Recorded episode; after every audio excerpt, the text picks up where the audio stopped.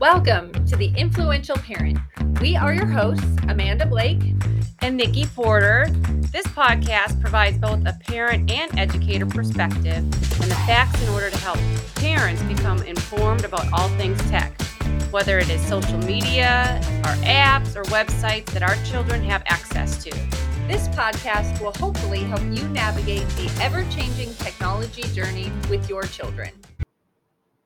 So think back to our last episode. We talked about that consumer side of TikTok, what it was like to set up an account with your child or even yourself. Myself. We also talked a little bit about that algorithm and how that app or other apps want to keep us hooked once we're inside of that app.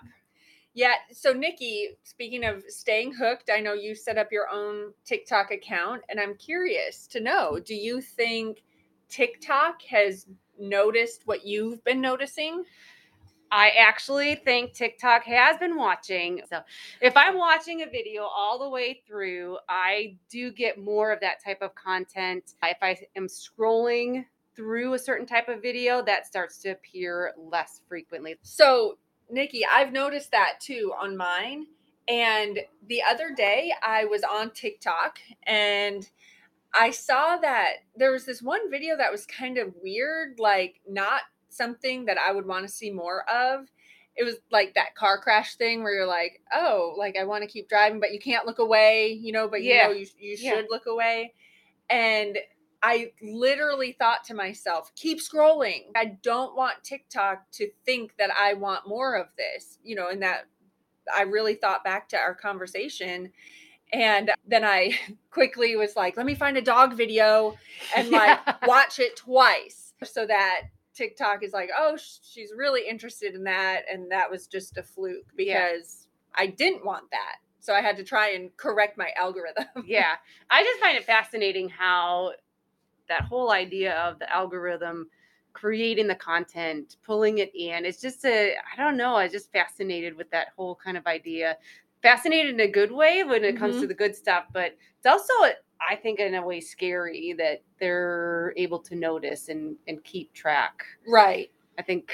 And we're definitely going to talk about that in a different episode, because when you're getting more of what you're noticing, it can feed your own biases. Yeah. And it can be scary, especially for kids. So we'll talk about that in a later episode. Definitely. More of the ethics behind all of that kind of stuff. Yeah. So, well, I will tell you the majority of the videos that I primarily watch that come up on my For You page is animals. Oh, love those animals. The funny things that they end up doing are unusual animals. There's great ones where there was a little puppy that started hugging a duck. Oh. And then sat on top of it. So these, you know, unusual friends that end up kind of coming in. It was cute. So those are the ones I will say that I am into, like pimple popping and that. Like Dr. Pimple Popper is one of my favorite shows to watch.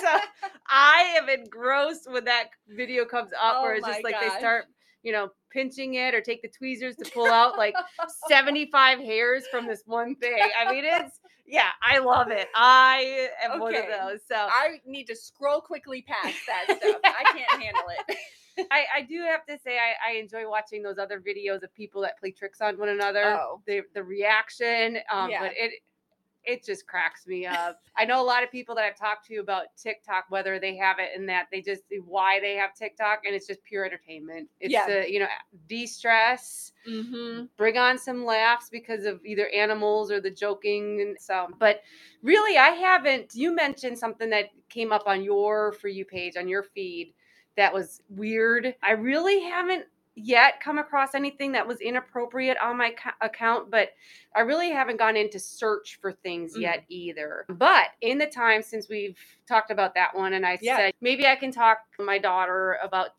this whole TikTok idea. And so I did get her signed up. We created her account, but then we were actually in Cart Rider line. So I ran out of time and could not pair the accounts so then I can see and restrict her. But we did in that time really have that conversation of what, again, is appropriate for you to be watching. We did talk about why do you want the TikTok account and that, what she wanted to get out of it. So we did have that conversation and she said, you know what, Mom, you and Dad look at my phone anyways, like YouTube. You look at my history on my phone. So why am I going to search for anything? Right. So she's just not interested in it, but she also knows, well, I'm not going to do it because I don't want to get in trouble. Right. So, and that reminds me, you said you ran out of time. Two things I love about the fact that you were doing this in Car Rider Line. It was just a conversation. It's not like you said, okay, we are going to sit down and we are going to talk about TikTok and I'm going to lay down some rules. It was just happening in the car. And that speaks to, you're going to have opportunities then to have just open, natural conversations, because that's what it is. It's just a conversation that you have.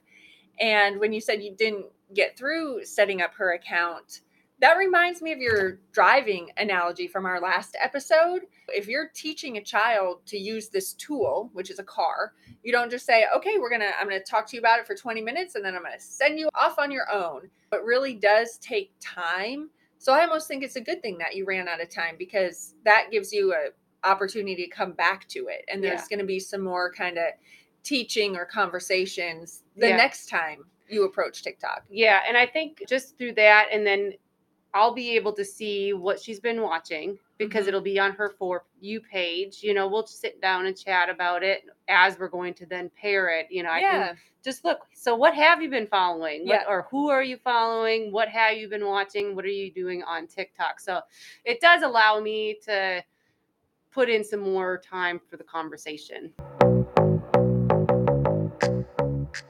So Nikki, you're helping your daughter set up her TikTok account, and that's so she can participate in the consumer side of TikTok. I don't know if you've thought about this. I don't know if you and your daughter have had the conversation, or whether she wants to be a creator on TikTok.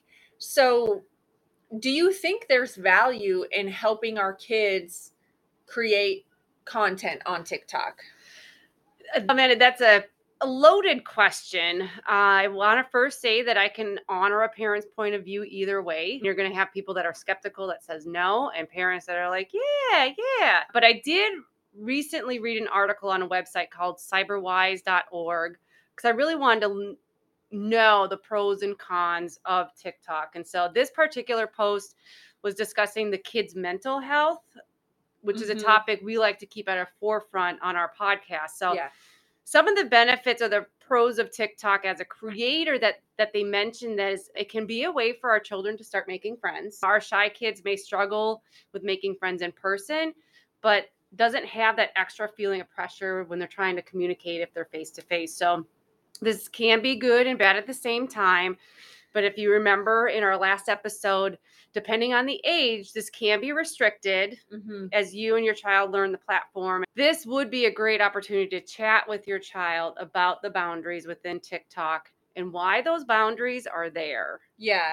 And you don't have to, when you mentioned about friends, I don't think it's about sending your shy kid out and being like, oh, make friends with someone. But if it's a neighbor or someone at school, or a friend of yours has children her age, it might be a time to just help them kind of practice being a little more themselves. Yes. And then continuing that relationship in real life, you know, is kind of a foot in the door. Well, and even through there, when they're on TikTok or any social media, they're connecting with people with interests. So if they find an interest, a commonality, it's a little bit easier for them to start having the conversation and becoming more comfortable. It was also mentioned it is a creative outlet for our kids. There's a bit more to creating a video than just clicking that record button. And listen, our kids are great with these. They love filters. They love music. They love to add stickers, changing the background.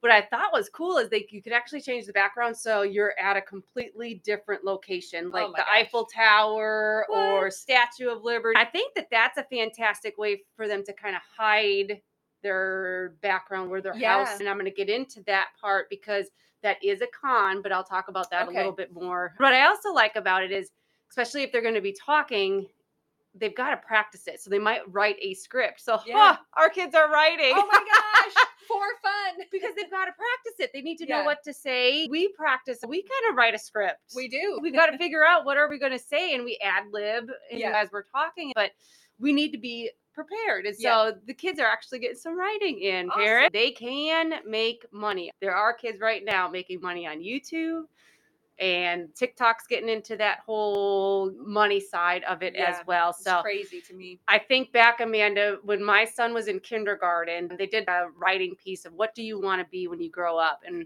of course, my son at that time says YouTuber. Oh my gosh. Yes. Remember, it used to be, I want to be a teacher. I want to be a firefighter. Police officer, all of those. And then, now this is 9 years ago, you know, and YouTubers were a thing, but it was not something that I would have thought. So I was very surprised, but when YouTubers, I'm going to go on that side, with 1 million subscribers can make like $60,000 a year. Oh my gosh. I'm in the wrong business. I cannot believe it. And it's all about those advertising gigs and the subscribers. It also comes in based on the total number of likes and followers. I did check out on Forbes. They said that a TikToker can earn between $100,000 and $250,000.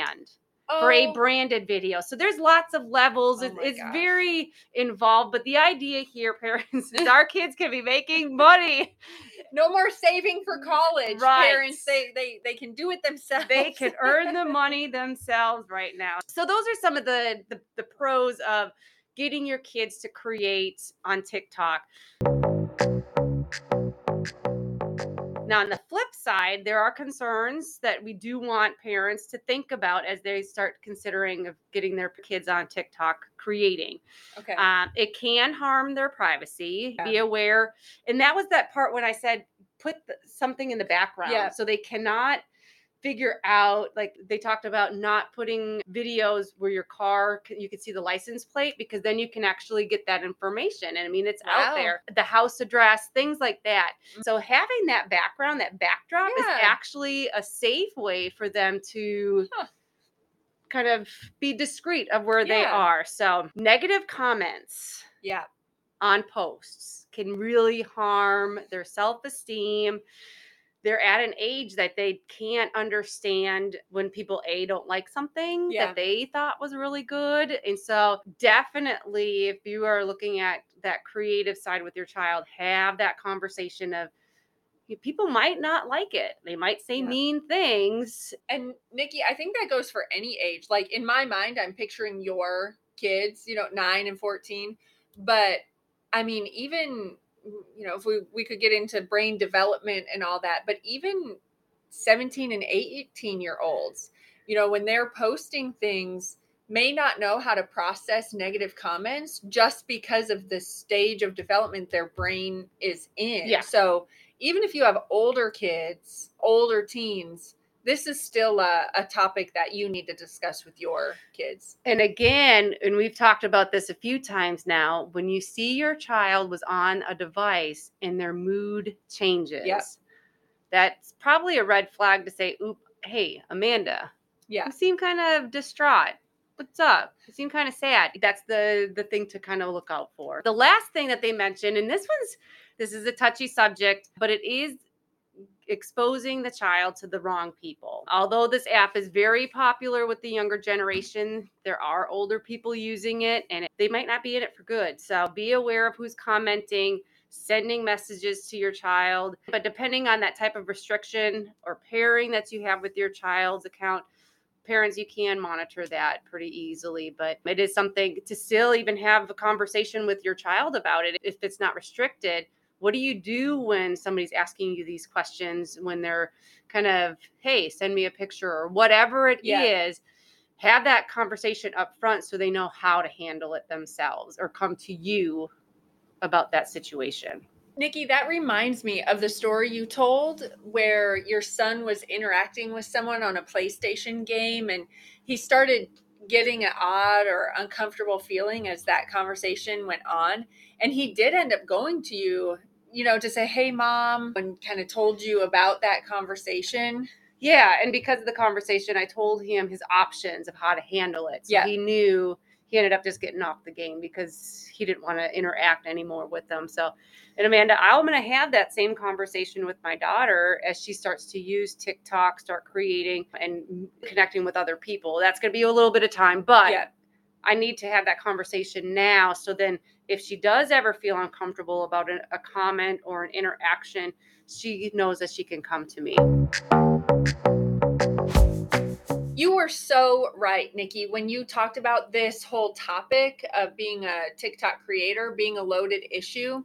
So for the sake of time today, can we say that we're going to talk through the situation as if a parent has decided to allow their child to begin posting on TikTok? Mm-hmm. They made this decision. Do they just hand their kid the phone or tablet and walk away and they're ready? They can create what they want on TikTok? Yeah, just like we've been talking, we have to scaffold it. It's that idea of helping our children gradually step into the digital spaces with that support of a trusted parent or adult. Maybe start by offering to somehow take part in the video, like asking your child if they want you to record it or maybe be in the background, things like that. This will help them be a little more conscientious of what they're posting, and it gives you, as the parent, an idea of what sort of things that they're interested in. So, Nikki, I hear you've made a big commitment to your daughter for this weekend. I do have a big commitment. She's been asking me to create a TikTok video with her. And yes, we are going to do it. And I'll talk a little bit about that more towards the end. All right. Okay. So along with the scaffolding part, I want to bring up something from our very first episode, those family contracts. From the beginning, we've reminded ourselves and you all, our listeners, that this document will constantly change over time. And becoming a contributor on social media is definitely a point that you may want to revisit in the family agreement. Maybe set up some family norms. Are you allowed to have a sibling in the video? What does your family contract say about those types of things? And I think that is a great point, because I think not everybody wants to be online. Mm-hmm. And so getting that permission and knowing what those guidelines, boundaries are. Yeah. And parents, it can change. I think about my daughter right now, the way that she's using TikTok might change when she becomes older. And so, yeah, I think that parents, just because you set them now, if something were to happen that you didn't think of and you're like, oh, let's go revisit it again. Exactly. And it reminds me, I spoke to a mom who allowed her daughter to go back onto TikTok now that this family pairing is available. The family's been very open about technology and has been like early on. They this trust that has been built with their boys, who are a few years older than her daughter. Yeah. And they're adults now, but they'll still say, Mom, I'm thinking of posting this on social media. What do you think? And they still have conversations. That so I'm awesome. Really proud of this mom and dad who have really created this open conversation. Back to her daughter, she is creating content on TikTok, and it's just private to people that she knows. So it's family, basically. Yeah. And her daughter put something on TikTok that was not appropriate, but her daughter didn't know it was not appropriate. She had no clue what it even meant. Yeah. Okay. So mom could have said, I'm taking your phone. Yep. Or shutting off TikTok, but she didn't. She used it as a learning opportunity, because guess what? Our children make mistakes. They make mistakes without the technology, and we teach them, we talk with them. It's a learning thing.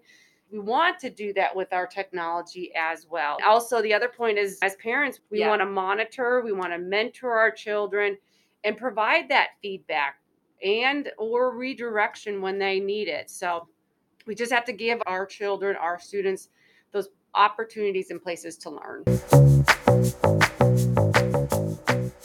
Amanda, safety is always one of my biggest concerns when I think about my kids on social media. We've talked before about how these tech companies are using the information that's collected by the users. And let's be honest, very few of us actually read every word on the terms and agreements when we join a new platform. So can we talk a little bit about some of those guidelines a family can begin to talk about when it comes to posting content? Yeah, and I read this really funny thing while doing some research for this episode. It comes from the Council of Europe's Guide to Helping Children Become Digital Citizens. So listen to this. Ask your children how they would feel if they were told to stand in a busy marketplace and shout out their name, home address, phone number, and name of their school.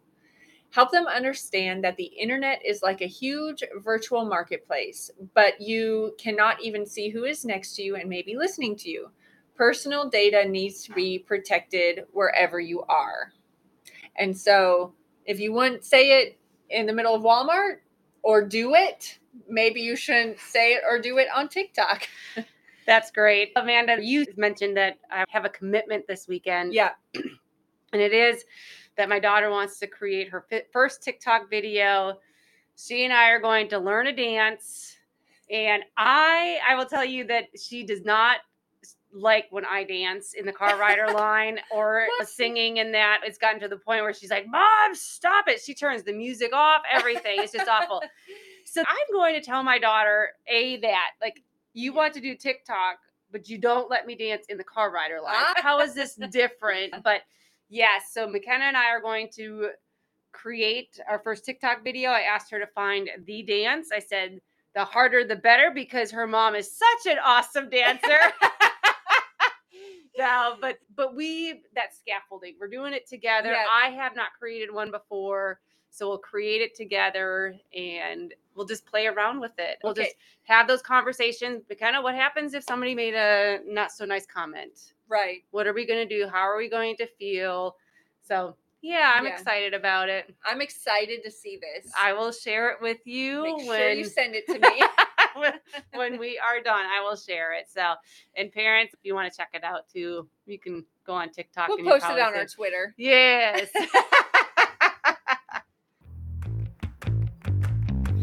Thanks for joining us today. We invite you to join us in the conversation using the hashtag #TheInfluentialParent on Twitter and tell us how the conversations are going. Tag me, Amanda, using @StoryOfABlake. And tag Nikki @Nicole M. Porter. And that's Nicole with an H. N-I-C-H-O-L-E.